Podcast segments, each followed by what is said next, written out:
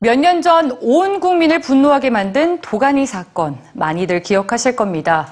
지난달 멕시코에서도 이와 비슷한 사건이 일어났는데요. 한 복지시설에서 원장인 로사 엄마를 중심으로 아동 학대를 해온 사실이 드러나 전 국민이 충격에 빠졌습니다. 자세한 내용은 뉴스지에서 전해드립니다.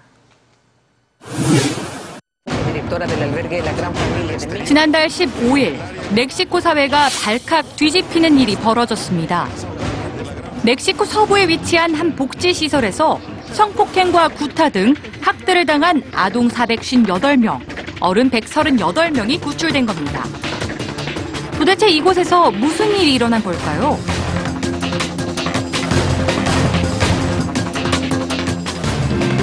라 그란 파밀리아. 스페인어로 대가족이란 이름의 뜻을 가진 이 복지시설은 1947년 멕시코 서부 미초아칸주에 위치한 사모라시에 세워져 지금까지 운영돼 왔습니다. 시설의 설립자는 로사 델 카르멘 베르두스코. 그녀의 이름을 따 로사 엄마의 집이라고도 불리는 이곳은 결손 가정의 아이들과 오갈 데 없는 사람들을 보살펴 왔는데요. 특히 설립자인 베르두스코는 40년이 넘는 긴 시간 동안 버림받은 아이들의 로사 엄마로서 존경을 받아왔죠.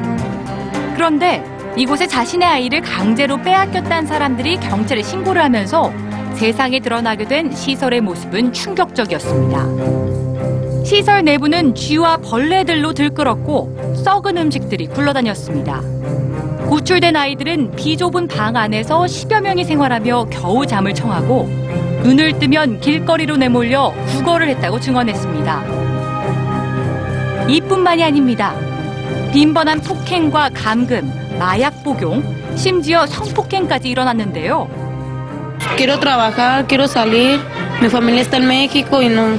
Si donde esté, pues que venga porque quiero, quiero verla, quiero sacar adelante a mi hijo.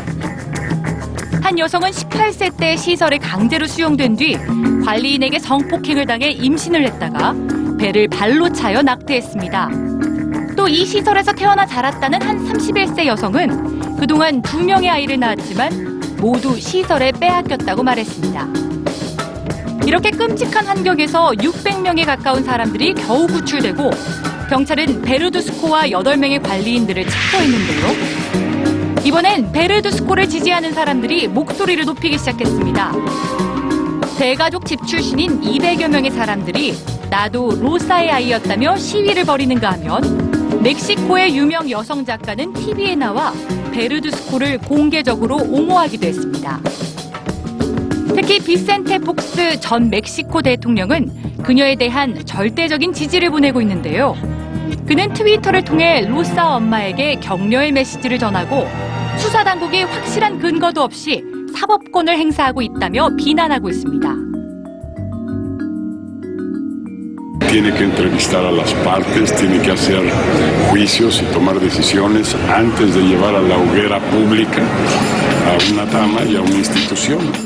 과연 누구의 말이 진실일까요? 현재 베르두스코는 증거가 부족하다는 이유로 무혐의로 풀려난 상태입니다.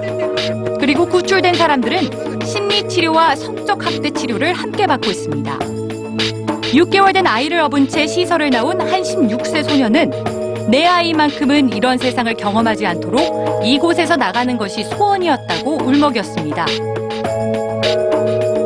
힘없는 자들에 대한 사회의 무관심 때문에 그들의 목소린 지금까지 바깥 세상에 들리지 않았던 것인지도 모릅니다. 겨우 자유를 되찾게 된 지금 그들에겐 그 무엇보다 진실에 귀 기울일 수 있는 이들이 필요합니다.